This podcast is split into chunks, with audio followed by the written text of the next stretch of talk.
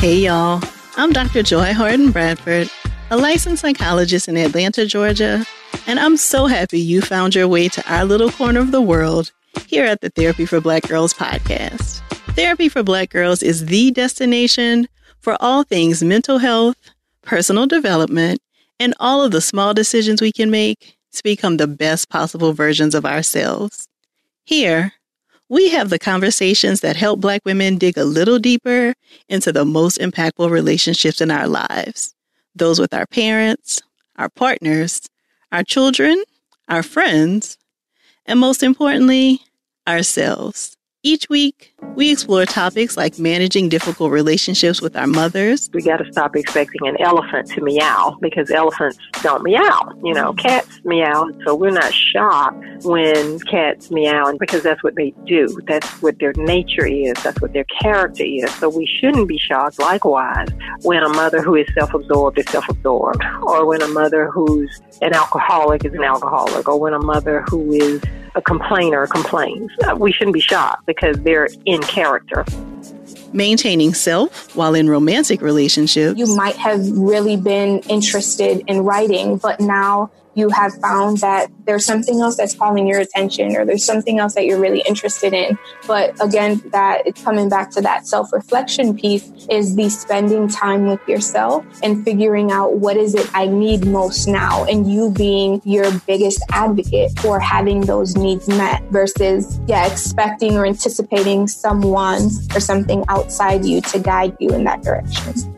Making friends as an adult. How can I put myself in contexts and spaces which allow for continuous unplanned interaction and shared vulnerability? And so for those people who really like the idea of friendships developing organically, think about like joining an improv class, joining a language class, doing different things to be a part of an environment that allows for those specific ingredients.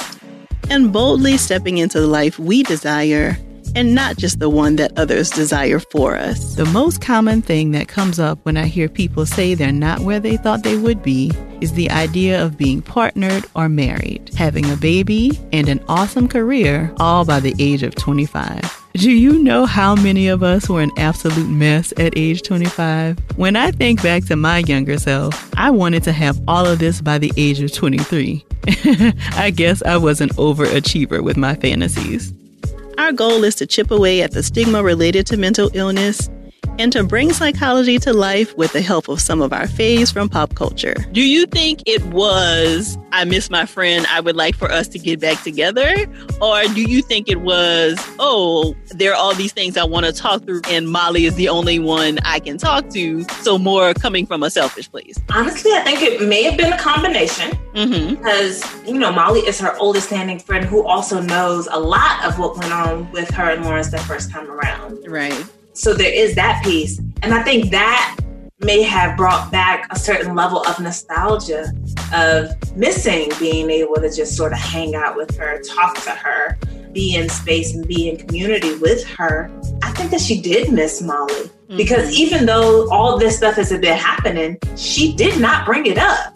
Join the conversation every Wednesday morning and be sure to share it with your girls because you'll definitely want to talk about it later in the group chat.